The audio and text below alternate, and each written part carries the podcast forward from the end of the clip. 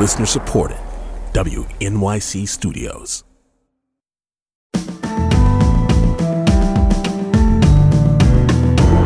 From WNYC Studios, I'm Brian Lehrer. This is my daily politics podcast.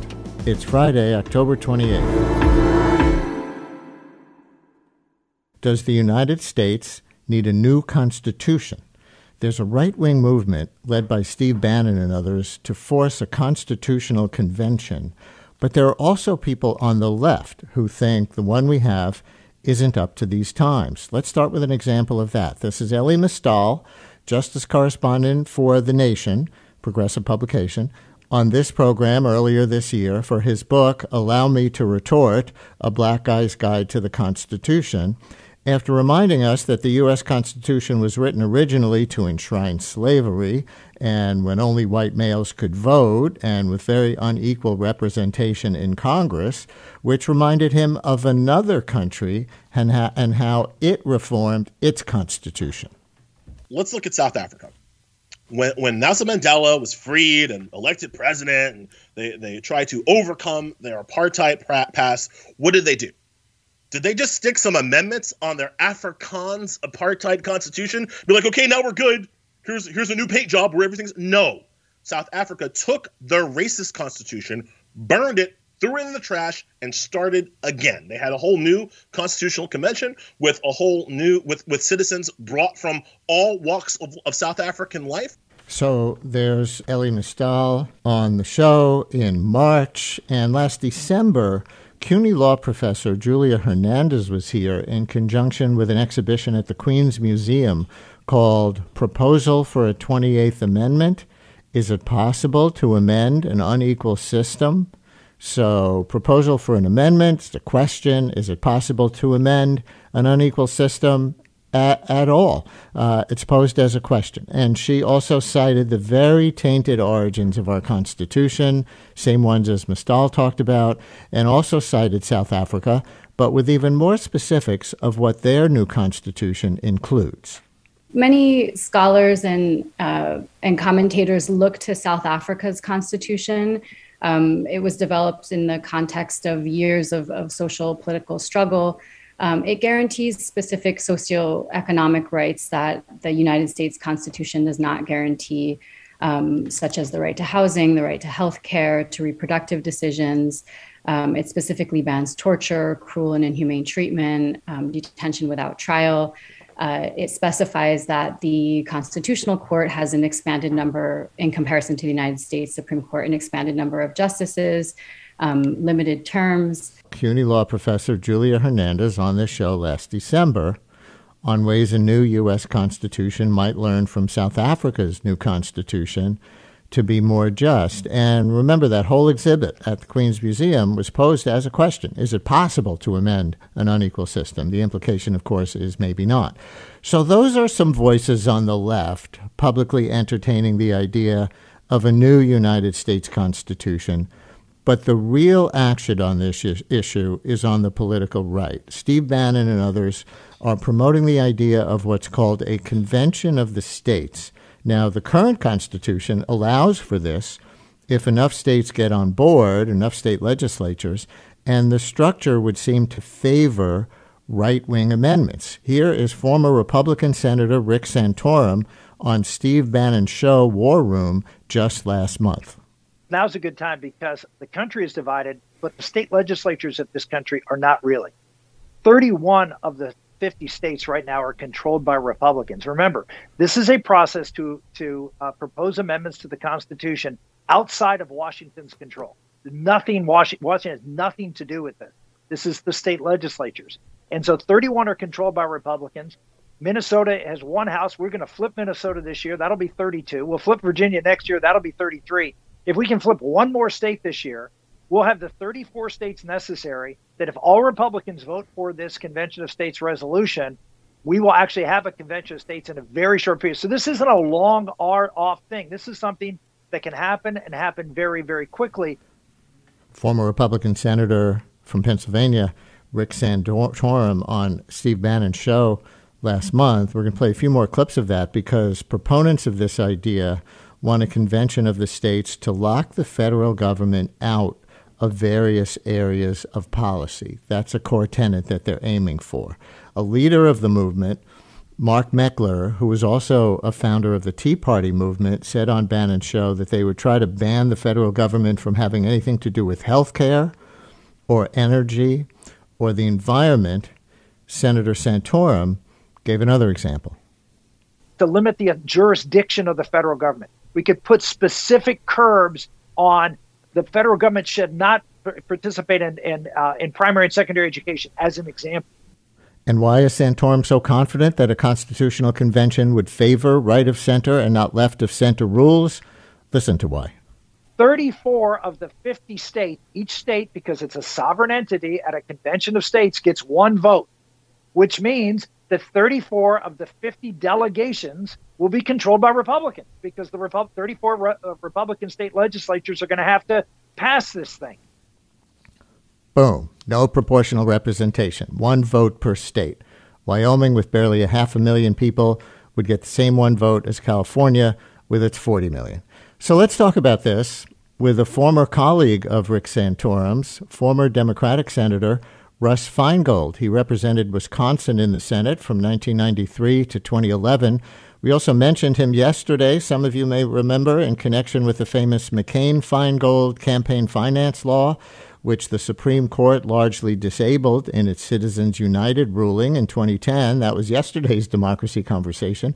Russ Feingold is co author of a new book now called The Constitution in Jeopardy An Unprecedented Effort to Rewrite Our Fundamental Law and What We Can Do About It. Senator Feingold, thanks for coming on and welcome back to WNYC.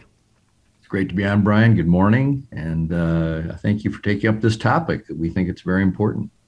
Can we start with a structure here before we get to the politics or the specific policies that a new constitution might contain?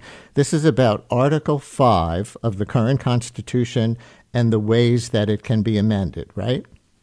That's right. Uh, the book that Peter Prindiville and I have written is called The Constitution in Jeopardy. And it's focused on two different jeopardies that you've already alluded to. One is that the far right, led by people like Rick Santorum, are coming up with a phony notion that conventions can be controlled by one vote per state, which is not in the Constitution and is merely something they're asserting so they can get a conservative domination of this country, minority conservative rule of our country, and frankly, gut our Constitution. But the other jeopardy that we write about in the book, you've talked about. It's so hard to amend the US Constitution it has many founding failures, including the, the type of things that Elie, Elie Mystal was talking about. And uh, it is the hardest constitution in the world to amend because of the two thirds requirement for both houses and, and the difficulty of having a fair convention. So I think what would have to happen in order to have serious modifications to the Constitution, like getting rid of the Electoral College or establishing a right to vote, is we believe you'd probably have to have an amendment to change Article 5 to change that provision that provides for amendments so that it was not too easy, but certainly not as almost extremely difficult as it, as it is now. Huh. So you would start by trying to change Article 5 of the Constitution, which says how to amend the Constitution. But let me key on something else that you just said there, because I didn't realize this was an issue. Uh, Santorum seemed to present it as this is what the Constitution says. It's a it's a lock that each state would only get one vote at a constitutional convention, with the obvious you know limitations there for real proportional representation. For that being a democratic process, if Wyoming gets the same one vote as California with all its people, et cetera, um, you're saying it's not clear. Would that wind up in court if uh, they tried to go that way? it, it's more than not clear. It's it's a completely wrong assertion that has no basis in the language of the Constitution. The Constitution simply says that two thirds of the states can apply for a convention or proposing amendments. It doesn't say anything about the states getting to have one vote per state. In fact, it's Congress that would call the convention. So, in our book, Peter Prindiville and I do not uh, begin with the idea of amending Article 5. We begin with trying to stop this effort by the right to completely distort and reimagine Article 5 into something it was never intended to be. Our Constitution begins with the words, we the people, not we the states. And the idea that they claim that somehow they can just have state legislatures choose these delegates and that the, each state gets one vote is completely unjustified. And the problem is, if things go a certain way in the election in a few days, the House and the Senate might just go ahead and say, well, we think there's enough petitions here. We're going to call this, and they may purport to make the rules exactly the way Senator Santorum says. Will a court intervene on this, as you asked?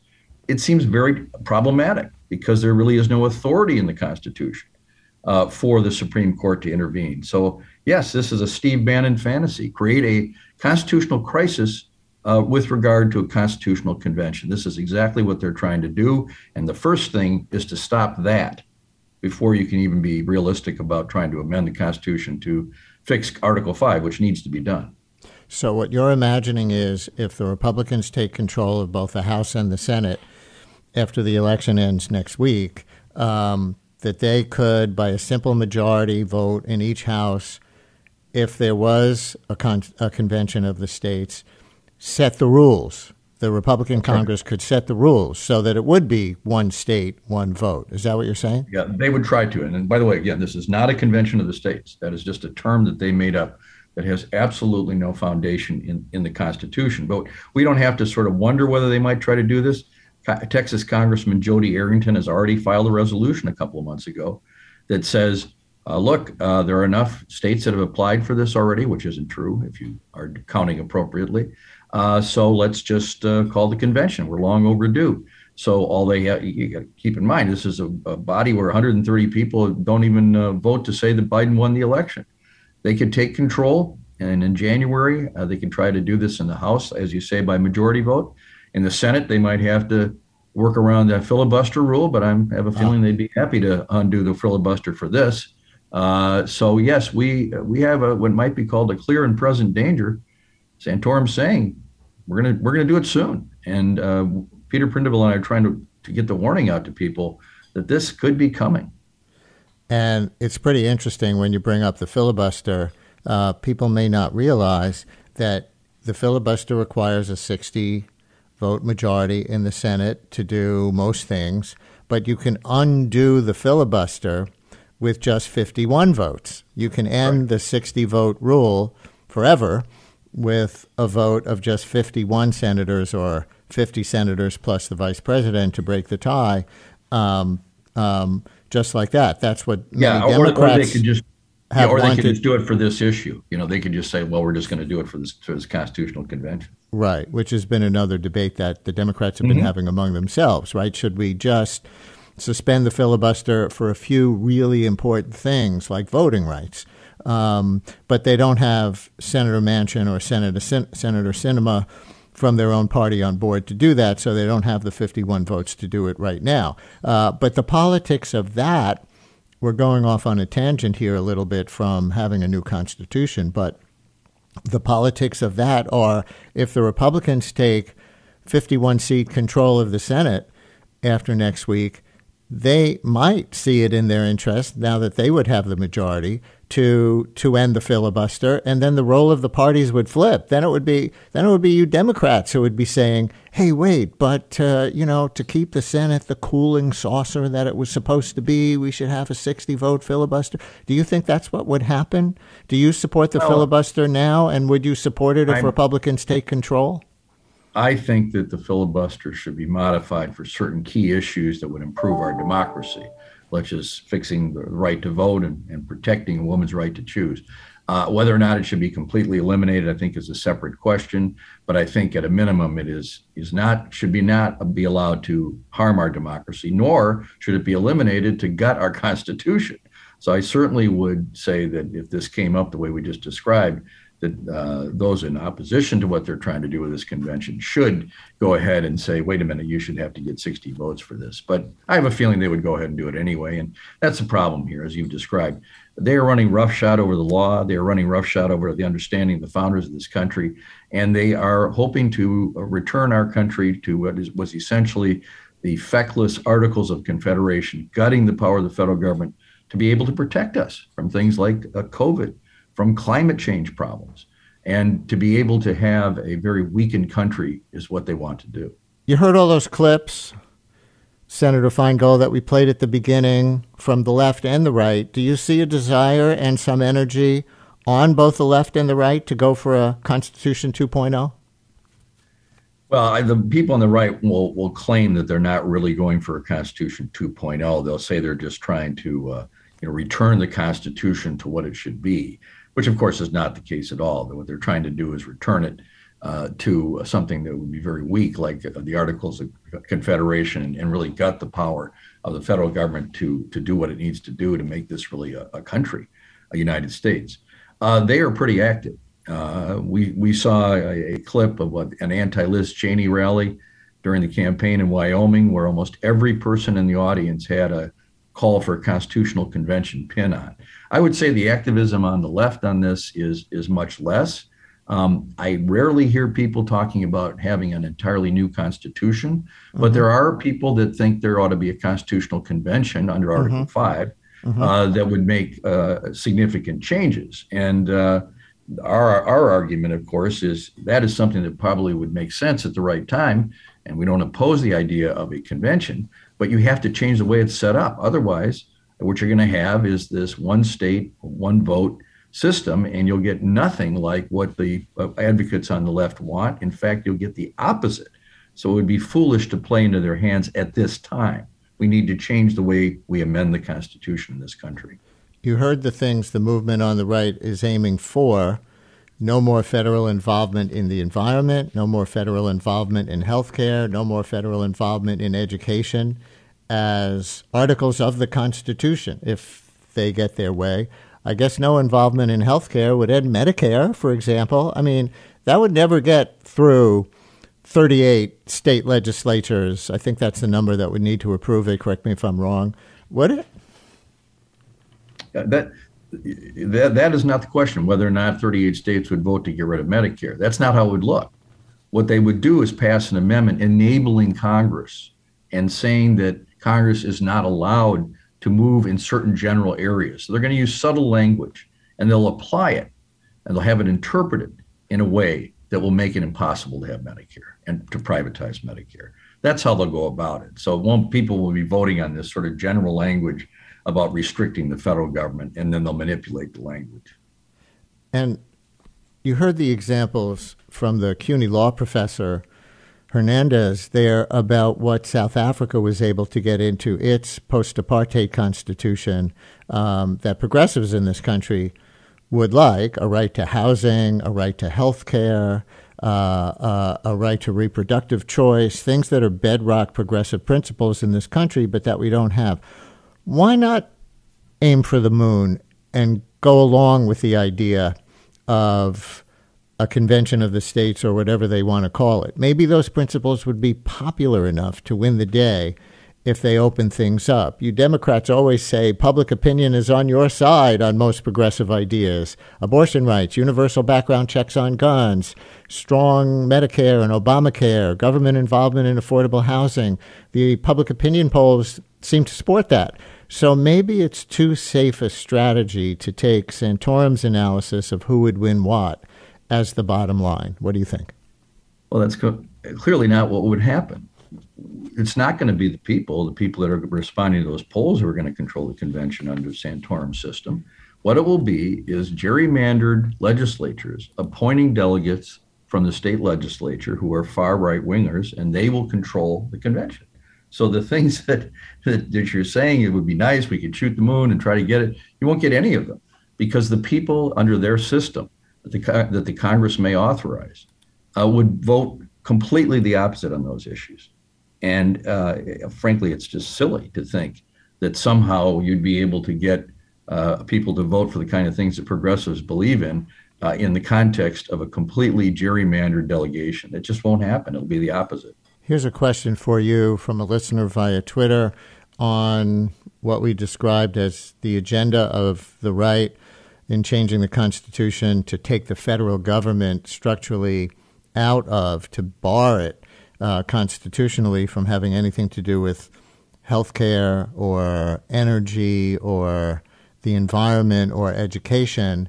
Uh, listener writes Careful what you wish for, red states. They are the net beneficiaries of federal government largesse, New York State, for one, would be better off if we didn't have to support them with our federal tax dollars. And uh, a balanced budget amendment is, is another thing um, that Rick Santorum mentioned as one of the things they would go for. So, so what do you think?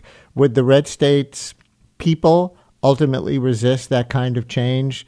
Because the math that this listener suggests is correct, isn't it? It's, it tends to be the blue states, which are the wealthier states, which actually wind up subsidizing the red states, which are the poorer states. Well, there's a lot of truth to that. And, and one of the things that, you know, they have actually have had mock conventions preparing for this at great length. And one of the three or four top things that they try to do is, uh, want to do, is eliminate the income tax. So if they eliminate the federal income tax and make it unconstitutional, yes, a lot of those states, the Alabamas and Mississippi and others, will lose uh, a lot of federal revenue that is critical uh, to their uh, their society because they don't uh, raise much money at the state level. This would create a great difficulty for them, and uh, you know it's something that would be nice if people were aware. Of. But remember, uh, Brian, it's not the people of the states who might be affected who are going to make this decision. They want to engineer this, so it really is just the state legislatures so the way ratification works is if these amendments come out of a convention, the Congress gets to decide whether or not they should be uh, ratified by conventions in the states or by state legislatures. And I guarantee you, a conservative Congress will say, no, no, we're going to go back to the state legislatures. In, in other words, the very same people who would put this right wing document together. And so uh, the people of the state may think it's terrible but their state legislature may, may do the opposite. This is exactly what's happened in my state of Wisconsin, where we have a progressive uh, governor, an attorney general, a lieutenant governor, and yet because of, of gerrymandering, our legislature is as far right as you can get. And actually, they have passed resolutions to call for this kind of convention. Former Wisconsin Senator Russ Feingold, now president of the American Constitution Center and author of the new book, The Constitution in Jeopardy, an unprecedented effort to rewrite our fundamental law and what we can do about it. Senator, thanks so much for giving us some time today. It's great being on, Brian. Thank you very much.